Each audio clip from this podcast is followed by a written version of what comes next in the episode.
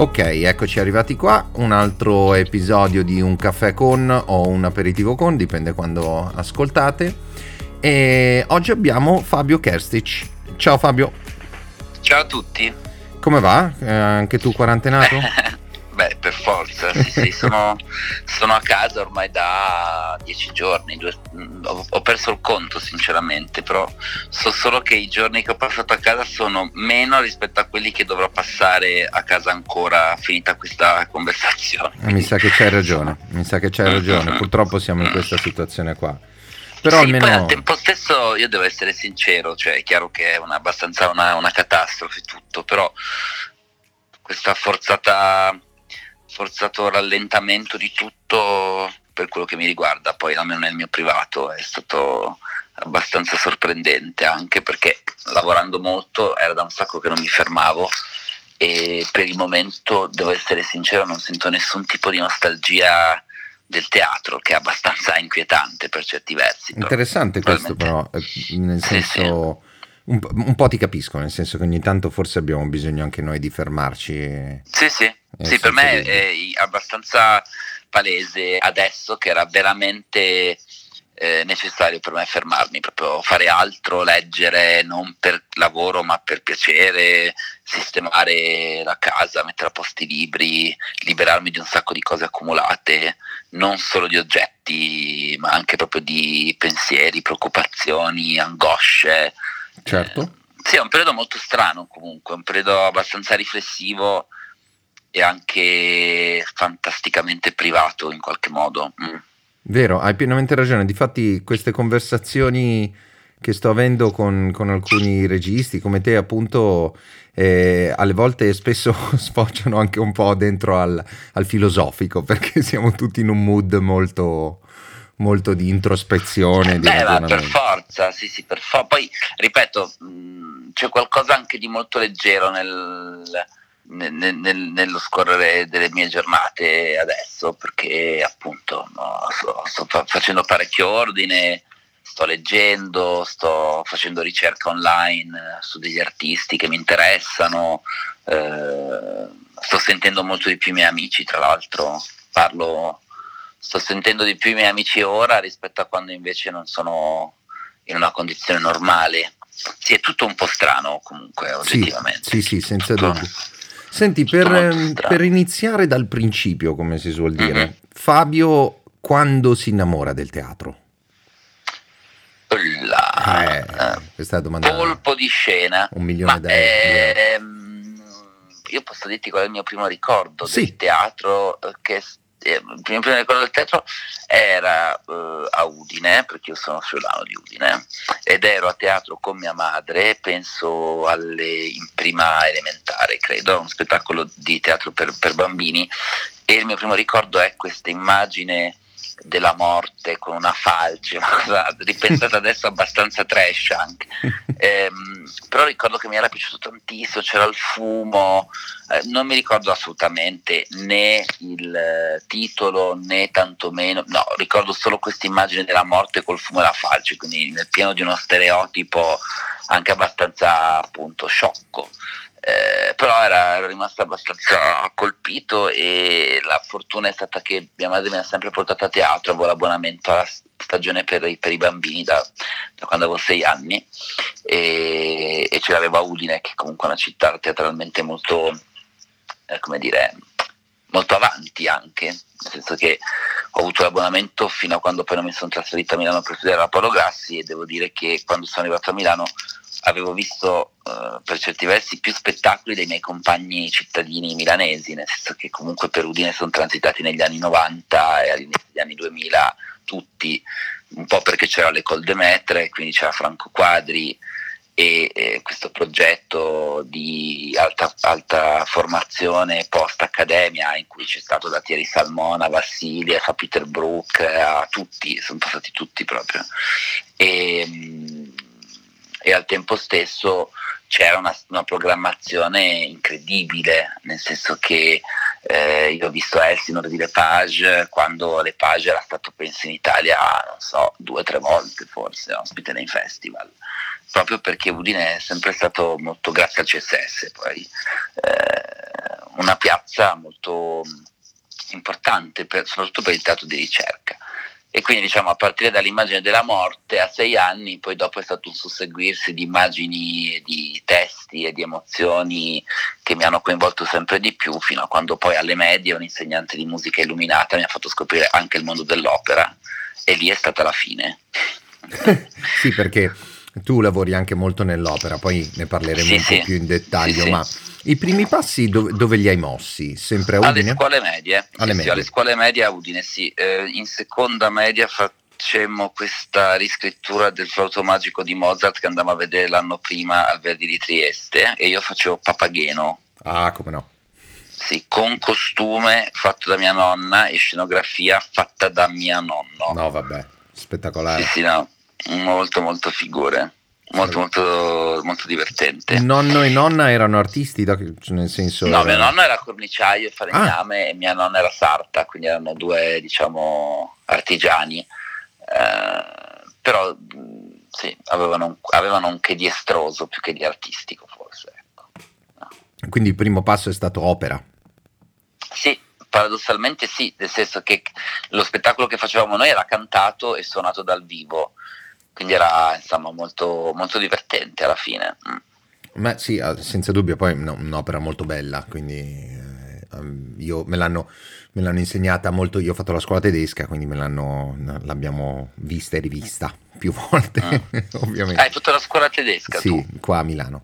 Um, ah. e, e, quindi va bene, primi passi mm, nell'opera e poi eh, come, come ti sei mosso dopo le scuole medie? Ma eh, alle superiori, appunto, sempre per questa grande tradizione che c'è a Udine di teatro anche studentesco, c'era questa, c'è ancora da anni, dal 1966 credo, una manifestazione che si chiama Palio Teatrale Studentesco in cui ogni anno tutte le scuole di Udine, sia i licei che gli istituti professionali, hanno una compagnia amatoriale composta da studenti coordinata dagli insegnanti che prepara un, un titolo. E ad aprile c'è un mese in cui il teatro della città ospita un giorno giorno sì e un giorno no, due spettacoli a sera delle scuole. E di conseguenza dal primo anno di superiore di liceo mi sono iscritto al gruppo del palio studentesco, quindi due volte alla settimana per tutto l'anno si facevano le prove. E il problema è stato che praticamente io andavo a scuola principalmente per poter andare a fare questa cosa al pomeriggio, perché facevo liceo certo. scientifico del quale non me ne poteva fregare di meno mm-hmm. perché io volevo fare il classico ma i miei genitori che hanno fatto entrambi il classico hanno detto che era troppo difficile e quindi mi hanno, mi hanno caldamente consigliato di fare il liceo scientifico e, mh, nonostante io odi la matematica bla bla e, però appunto a un certo punto eh, rimase famoso questo colloquio che ebbe mio papà con la mia insegnante di italiano che ho scoperto dopo, naturalmente, anni dopo il contenuto del colloquio, era mio papà che la implorava di fermarmi. Cioè, perché mio papà è andato dal mio insegnante e gli ha detto per piacere aiutateci, fermatelo perché non lo teniamo più. Perché praticamente passavo, a parte aver svaligiato completamente ogni tipo di, di oggetto in casa per fare le scenografie, tutti i lottoli di scotch scomparsi, tutta la carta, tutti i pennarelli, gli evidenziatori, i taglierini, di tutto. Mm, è chiaro che se mi serviva qualcosa la prendevo direttamente dal soggiorno, cornici, teli, eh, lenzuola, candelabri, sì sì, di tutto, di tutto, di tutto. Era abbastanza una mina vagante, però rimangono per me gli anni assolutamente più belli, quando ancora il teatro non era una professione, ma era pura, puro intuito anche se vuoi. Eh? Ecco, certo, era... e, e quando è diventata una professione? Beh, è diventata una professione dopo, dopo essermi formato seriamente, diciamo, alla Paolo Grassi di Milano, io sono entrato appena finite le superiori, quindi avevo 19 anni, mi sono diplomato a 22 e io ho cominciato a lavorare come assistente alla regia di Barbario Corsetti già al primo anno di, di scuola, sia per l'opera che per la prosa.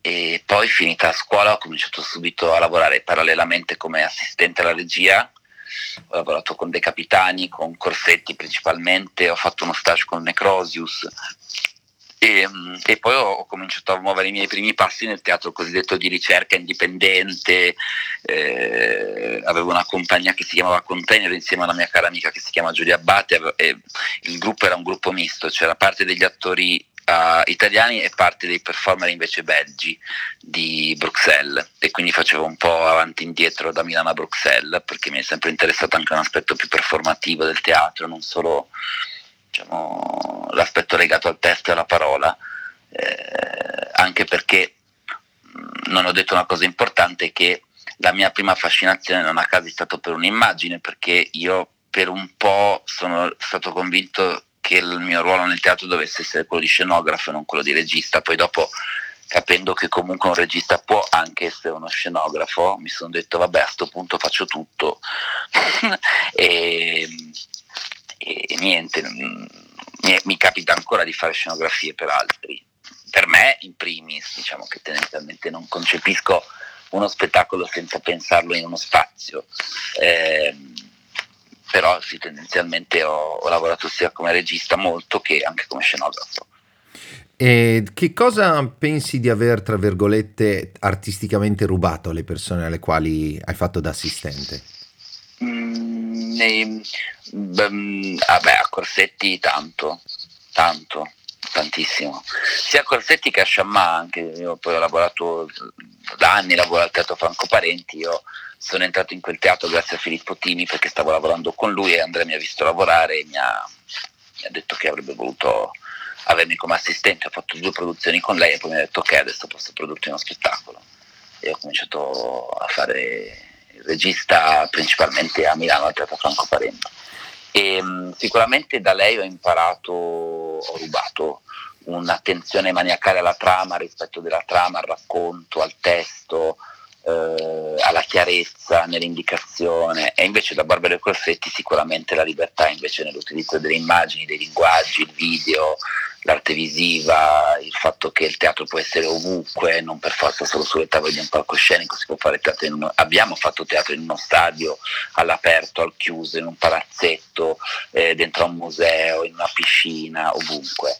Eh, all'albergo dei poveri a Napoli, cioè per, per, Giorgio non c'è limite alla possibilità di utilizzare lo spazio non teatrale come spazio teatrale. E quindi insomma penso che le due, le due esperienze unite, due esperienze anche molto diverse, sia per formazione che per tradizione, diciamo, eh, Corsetti arriva veramente dalla ricerca italiana e dal teatro immagine performativo, Sciamma arriva dalla scuola strelleriana, quindi dal, dalla parola, eh, dalla, dalla, trama, dai classici, anche se poi in realtà è un teatro di, fortemente di drammaturgia anche contemporanea. Eh, però insomma credo che l'unione delle due cose eh, sia stata molto importante nel mio percorso. Tu hai parlato sì. brevemente adesso appunto di, di, di, un tuo rapporto lavorativo con Filippo Timi um, mm-hmm. che mi fa um, venire in mente una domanda che volevo, in mente una domanda che volevo farti, cioè il, l'attore che lavora con Fabio Kerstic, che, che, tipologia di attore deve essere? Ma deve essere un attore autore in primis, eh, perché, perché, è questo il tipo di attore che mi interessa, nel senso che eh, non deve essere una marionetta, non deve aspettarsi da me eh, un'indicazione, come dire, che che gli spieghi le cose o che no, non, non, mi interessa, aspetto sempre una sorpresa io quando lavoro con un attore, se no, se no mi annoio. Quindi quello che dico è che spero sempre che un attore riesca a sorprendermi e tendenzialmente non parto mai con un'idea preconcetta di un personaggio. In base all'attore che incontro penso che quel personaggio possa essere eh, lui con delle sue caratteristiche fisiche, con delle sue caratteristiche mh, psicologiche anche o semplicemente caratteriali. Però parlo di attore-autore proprio per questo, perché no, non amo gli esecutori tendenzialmente. Ecco. Non, tu lavori, non, non, mi interessano. Tu lavori davvero molto e quindi eh, mm-hmm. eh, che, è una cosa, eh, che è una cosa molto importante, insomma, è il tuo merito eh, tra le altre cose ma lavori anche eh, con eh, accademie, quindi lavori anche con mm. eh, attori che stanno diventando attori, che stanno scoprendosi mm. attori, e però lavori anche con, con cantanti, con... Che differenze ci sono tra un attore... Ma guarda, è una bellissima domanda. Eh, diciamo che eh, anche lì eh, cito sempre una cosa che mi ha detto Shamma mh, mm, quando ha visto diciamo, eh, la prima volta che ho fatto un saggio del centro teatro attivo è stato cinque anni fa o sei anni fa era Terrore e miseria del terzo Reich di Brecht e mh, quando Sciamma eh, venne a vedere la prova generale, finito lo spettacolo arrivò da me e, e mi disse hai fatto come sempre quello che volevi. Io ho detto ma in che senso? Fa no, perché ti avevano chiamato per fare un saggio di scuola e tu hai fatto uno spettacolo vero e proprio, quindi hai detto, tu hai dato a questi ragazzi la possibilità di capire esattamente che cosa significa fare il teatro dei professionisti, cosa vera. Non ci avevo pensato, in realtà il processo didattico era totalmente non considerato, nel senso che io non ho mai fatto una riflessione didattica nell'approcciarmi a questo progetto. Io ho fatto uno spettacolo, che è quello che credo di saper fare e questo è uguale dappertutto, che sia al CTA, che sia alla Paolo Grassi, che sia all'Opera di Roma, che sia al Marinsky di San Pietroburgo, cioè uguale, io di mio faccio spettacoli e di conseguenza cambia il materiale umano, cambia il materiale, cambia le possibilità che offrono le persone che ci sono in scena, però come dire, mi aspetto sempre il massimo di quello che si possa aggiungere con il materiale che uno ha a disposizione, sia esso un attore che si sta formando o un attore professionista. E credo che il lavoro sia quello, cioè capire che tipo di che tipo di, di, persona, che tipo di artista uno ha davanti e cercare di prendere il meglio, di spingerlo a superare anche alcuni limiti o se stesso, perché no, a, a superarci insieme. Ecco. Tu fai non molto... so se mi sono spiegato. No, assolutamente sì. Io guarda, sono tra cioè. Quindi il tema della didattica per me non si pone. Nel eh... senso che non mi. Cioè, insegno teoria alla Polo Grassi e lì è diverso, però mh, quando, i, quando, lavoro con degli attori che si stanno formando è chiaro che ne tengo conto, però non mi pongo un problema didattico, mi pongo l'obiettivo di fare un buono spettacolo e credo che questo sia molto importante per loro. Credo anche che lo apprezzino molto. Mm, beh, è molto faticoso comunque, nel senso che chiedo tendenzialmente molto di più di quello che uno può pensare di chiedere a degli allievi che si stanno formando nel senso che non c'è, eh, molto spesso non ho molto tempo, in più mi annoio molto facilmente, quindi alle volte sono un po', eh, ehm, come dire, rapido nella richiesta di risultati, però credo che sia una cosa importante, non c'è tempo per stare troppo a fare la filosofia, alle volte bisogna un po' buttarsi anche. Eh. Prendiamo un secondo il microscopio su, su, questa cosa che hai appena detto, quindi mm. vado un attimino in profondità se non ti dispiace, nel senso vai, quando vai. iniziamo un processo di prova su un testo mm. con Fabio, che cosa si, si, deve aspettare un attore? Cose, come, come, preferisce Fabio iniziare suo periodo prove? leggo tutto io, cioè la prima lettura la faccio io ehm, e quindi è un esercizio di ascolto. Eh,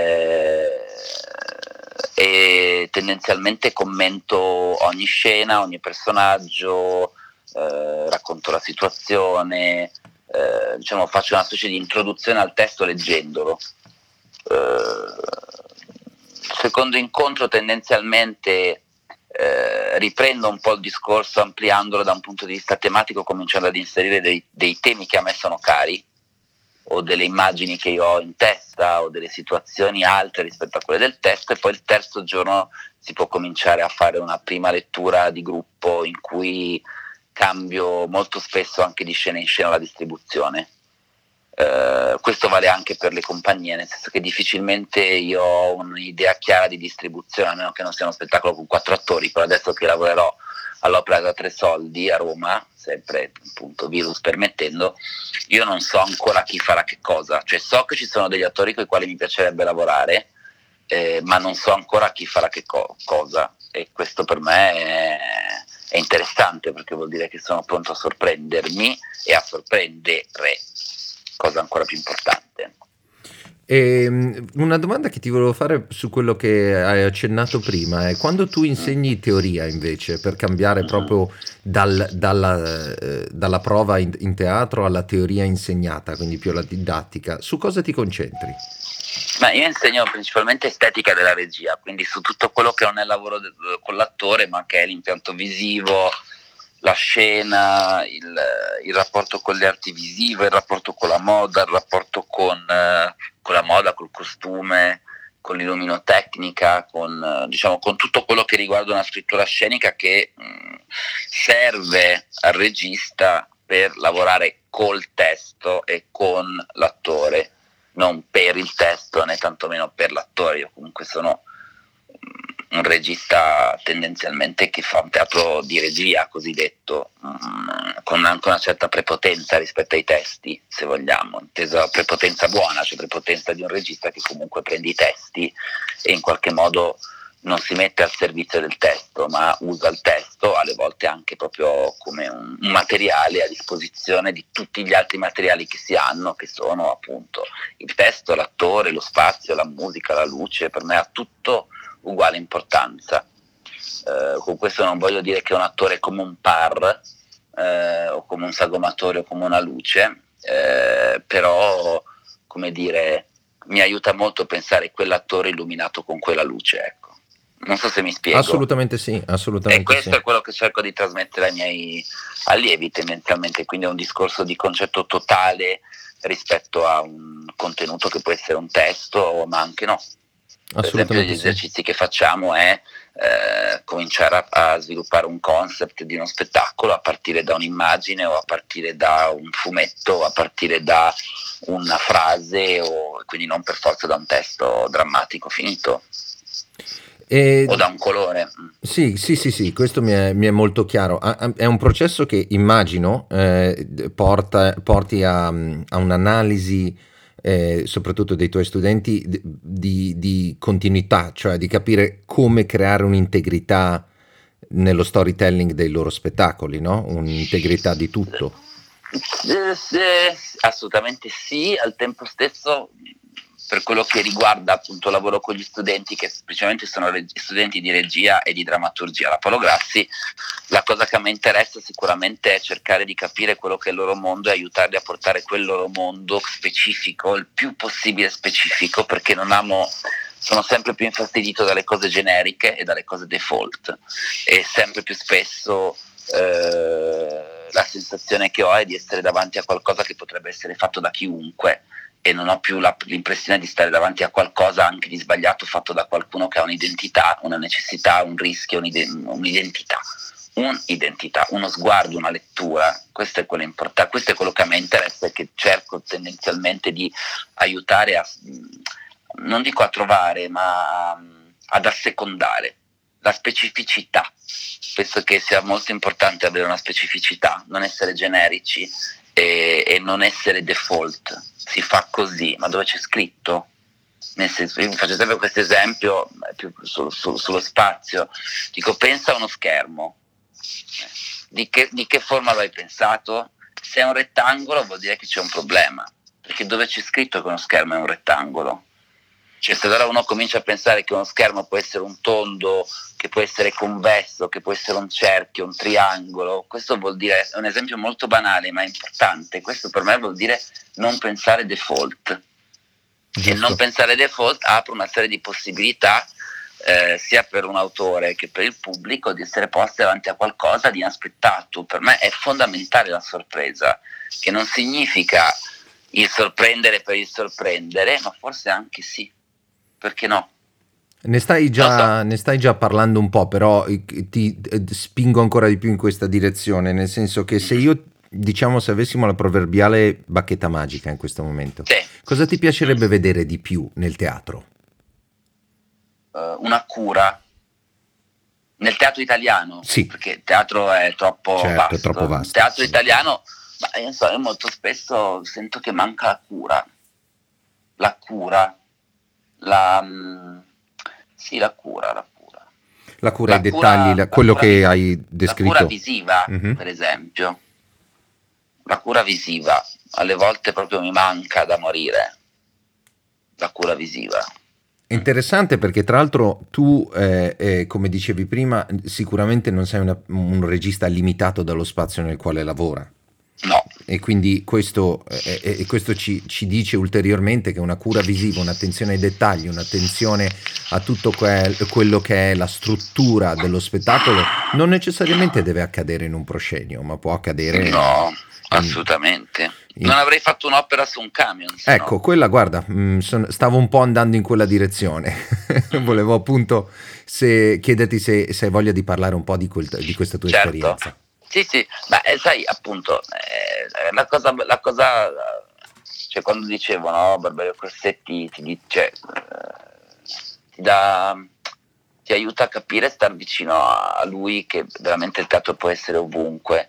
Eh, lo scarto che ho fatto rispetto all'opera Camion, rispetto a un'opera allestita in palcoscenico, è che quello che dico anche lì c'entra sempre col pensiero default, come lo chiamo io. Cioè, se, se io mi dico io artista, il teatro dell'opera non è l'architettura che lo contiene, ma è il fatto che ci sia il Don Giovanni di Mozart cantato e suonato.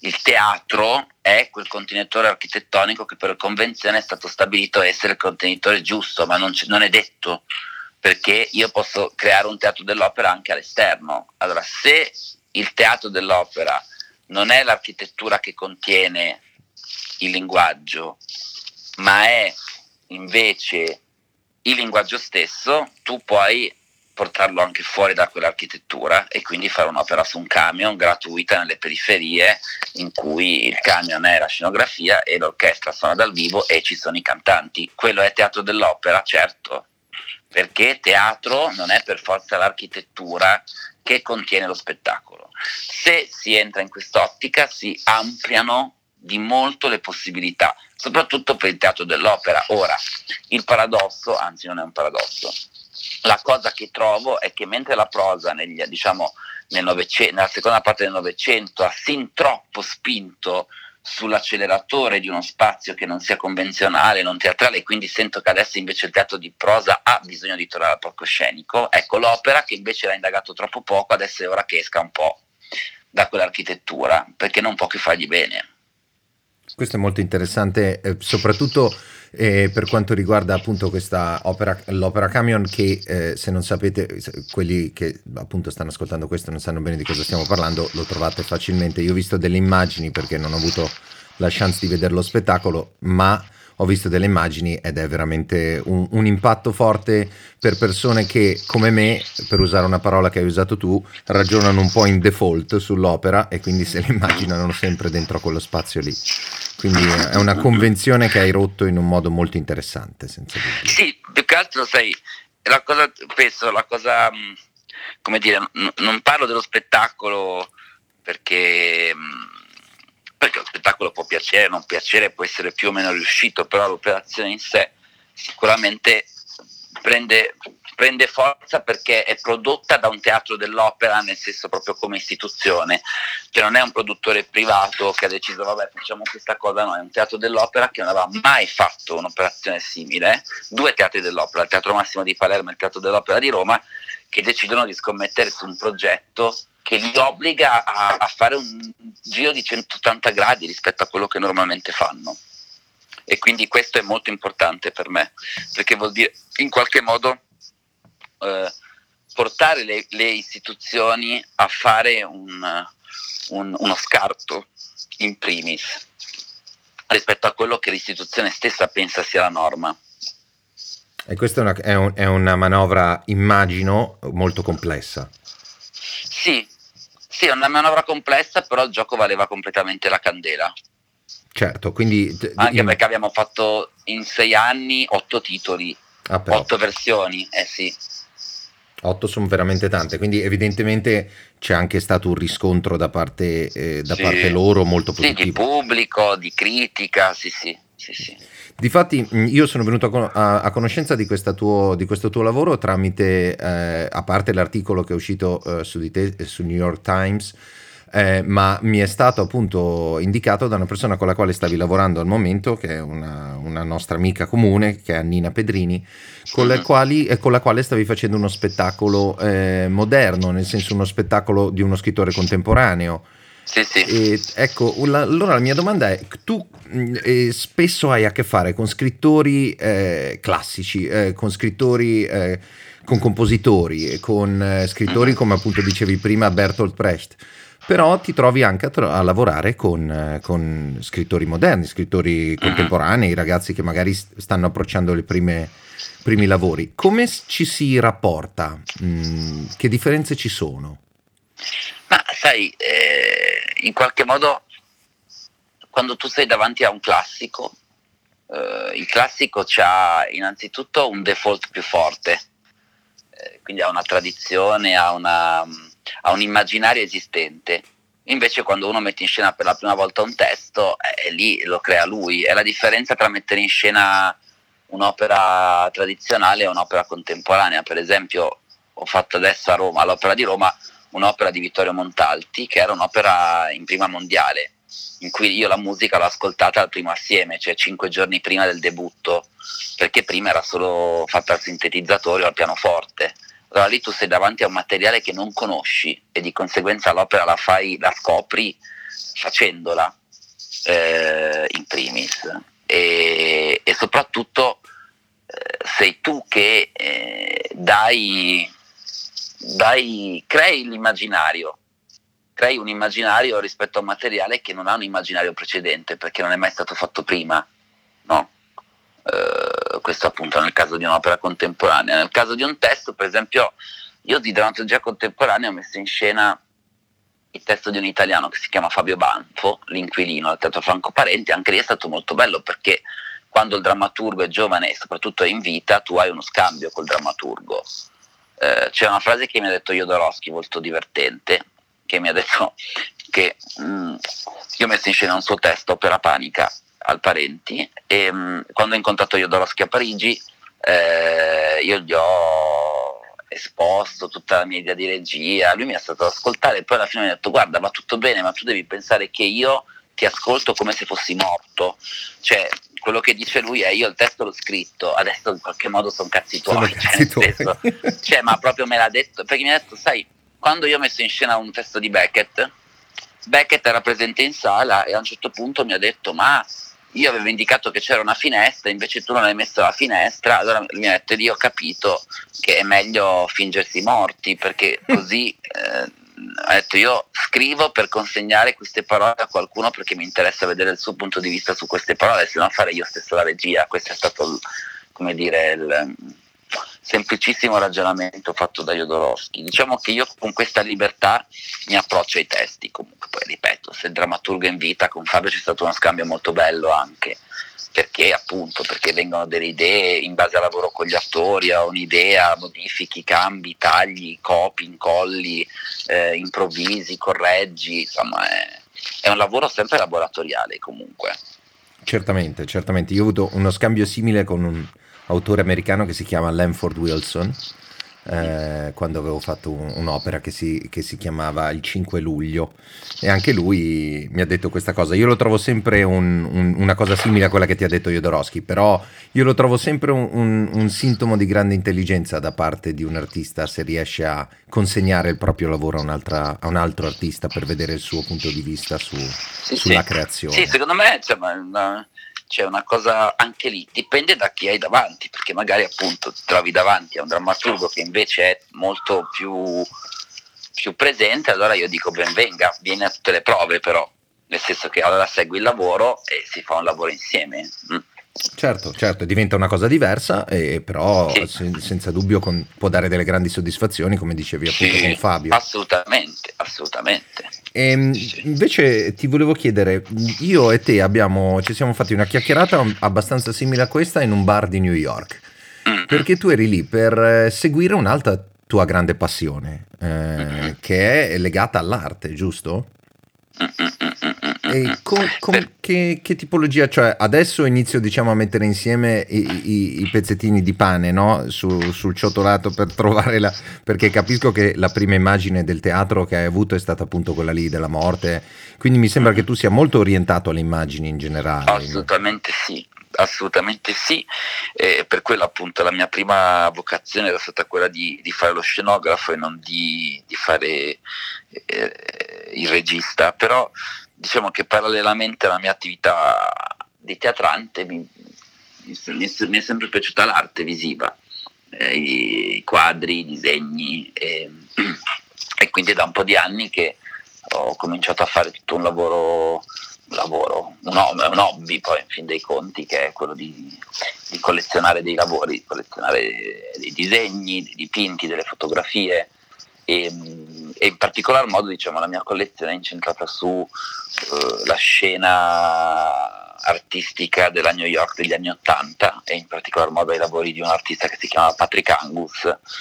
eh, che ho avuto la fortuna di scoprire un po' di anni fa per sbaglio quasi dal telefono di un amico che aveva un suo quadro e mi ha fatto vedere l'immagine e ho detto ah che bello. E ho cominciato a fare un po' di ricerche e ho trovato la madre che vive in Arkansas e che aveva una casa piena di disegni, di dipinti e quindi niente, mi sono innamorato del suo lavoro e ho cominciato a collezionarla, a ricercare eh, la sua storia, i suoi riferimenti, poi a partire da quello ho scoperto il lavoro di tanti altri artisti dei quali mi sono eh, come dire, appassionato e, e così è diventato un hobby abbastanza ingombrante anche da un punto di vista di spazio perché eh, diciamo che non è, non, è, non è, semplice tenere tutte queste cose in un luogo no, parlando di spazio quindi una delle cose che adesso mi sono ripromesso di fare è mettere a posto il mio archivio sia l'archivio mio dei miei lavori che l'archivio dei disegni dei quadri e delle foto che è una cosa che da anni eh, rimando e che adesso è arrivato il momento di fare, probabilmente. Un po' per tutti noi arriva quel momento, no? Sì, Insomma. poi ripeto, l'obiettivo sarebbe di tutta questa storia della riscoperta di quest'artista capire come portare questa storia in teatro sarebbe molto divertente, quindi in qualche modo chiudere un cerchio e far sì che questa passione si leghi con la mia professione, che è una passione anche che è il teatro, ecco, quello sarebbe molto, molto bello riuscire a mettere insieme le cose. Un po' già l'ho fatto perché l'Opera Camion, se ci pensi, diciamo la parte visiva la firma Gianluigi Toccafondo che non è uno scenografo, un costumista ma è un artista visivo e ho fatto una Turandot con AS più F che sono degli artisti visivi quindi in qualche modo questa mia passione per l'arte visiva eh, ha già avuto modo di contaminare il mio lavoro perché appunto nell'opera ho sempre collaborato per la parte visiva con degli artisti visivi, quindi che hanno una formazione non teatrale.